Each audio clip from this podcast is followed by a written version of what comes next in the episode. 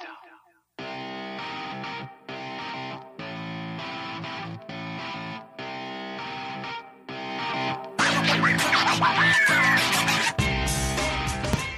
this is Claire, and this is the 12 and 12 podcast. Hi, so today is day two of the 2018 12 and 12, and as promised, here is another daily update.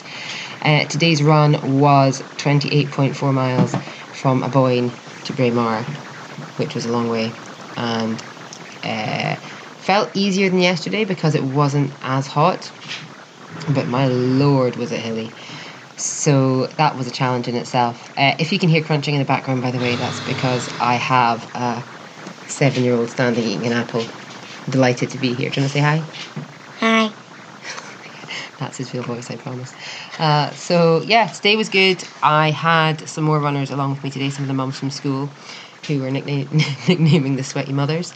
um, and yeah, it was really, really good. They ran with me for the first four miles and then one of the other mums who had been cycling alongside us all uh, ran on, uh, cycled on, sorry, a wee bit further with her wee boy. So that was really nice. And then I was alone for a while uh, until I hit uh, Ballater. And uh, from there, it was just, well, I'm going to say onwards and upwards, which is totally true, but there was a lot of upwards.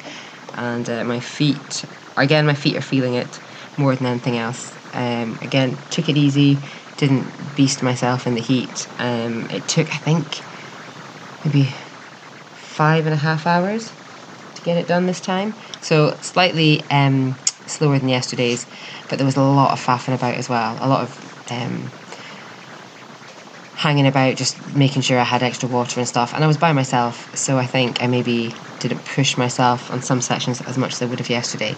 But as a result, I feel okay. Uh, made it to ba- Braemar, sorry, in one piece. Uh, quite happily. In fact, uh, it was quite nice running through the Balmoral estate today. Queenie Babes wasn't home, sadly. I'd have asked her for a donation if I had seen her.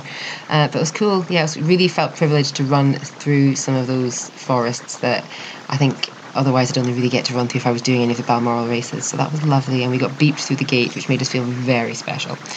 And yeah, so anyway, tomorrow is day three running from Glenshee to Blairgowrie. Now, given how hot it's been, uh, I think we're going to go for a nice early start. Today was delayed uh, by a few hours, well, by three or four hours, in fact, uh, because my sons had an achievement assembly, and being the the mummy that I am, I wanted to see them and be there to watch them sing their songs and get the prizes and, the like.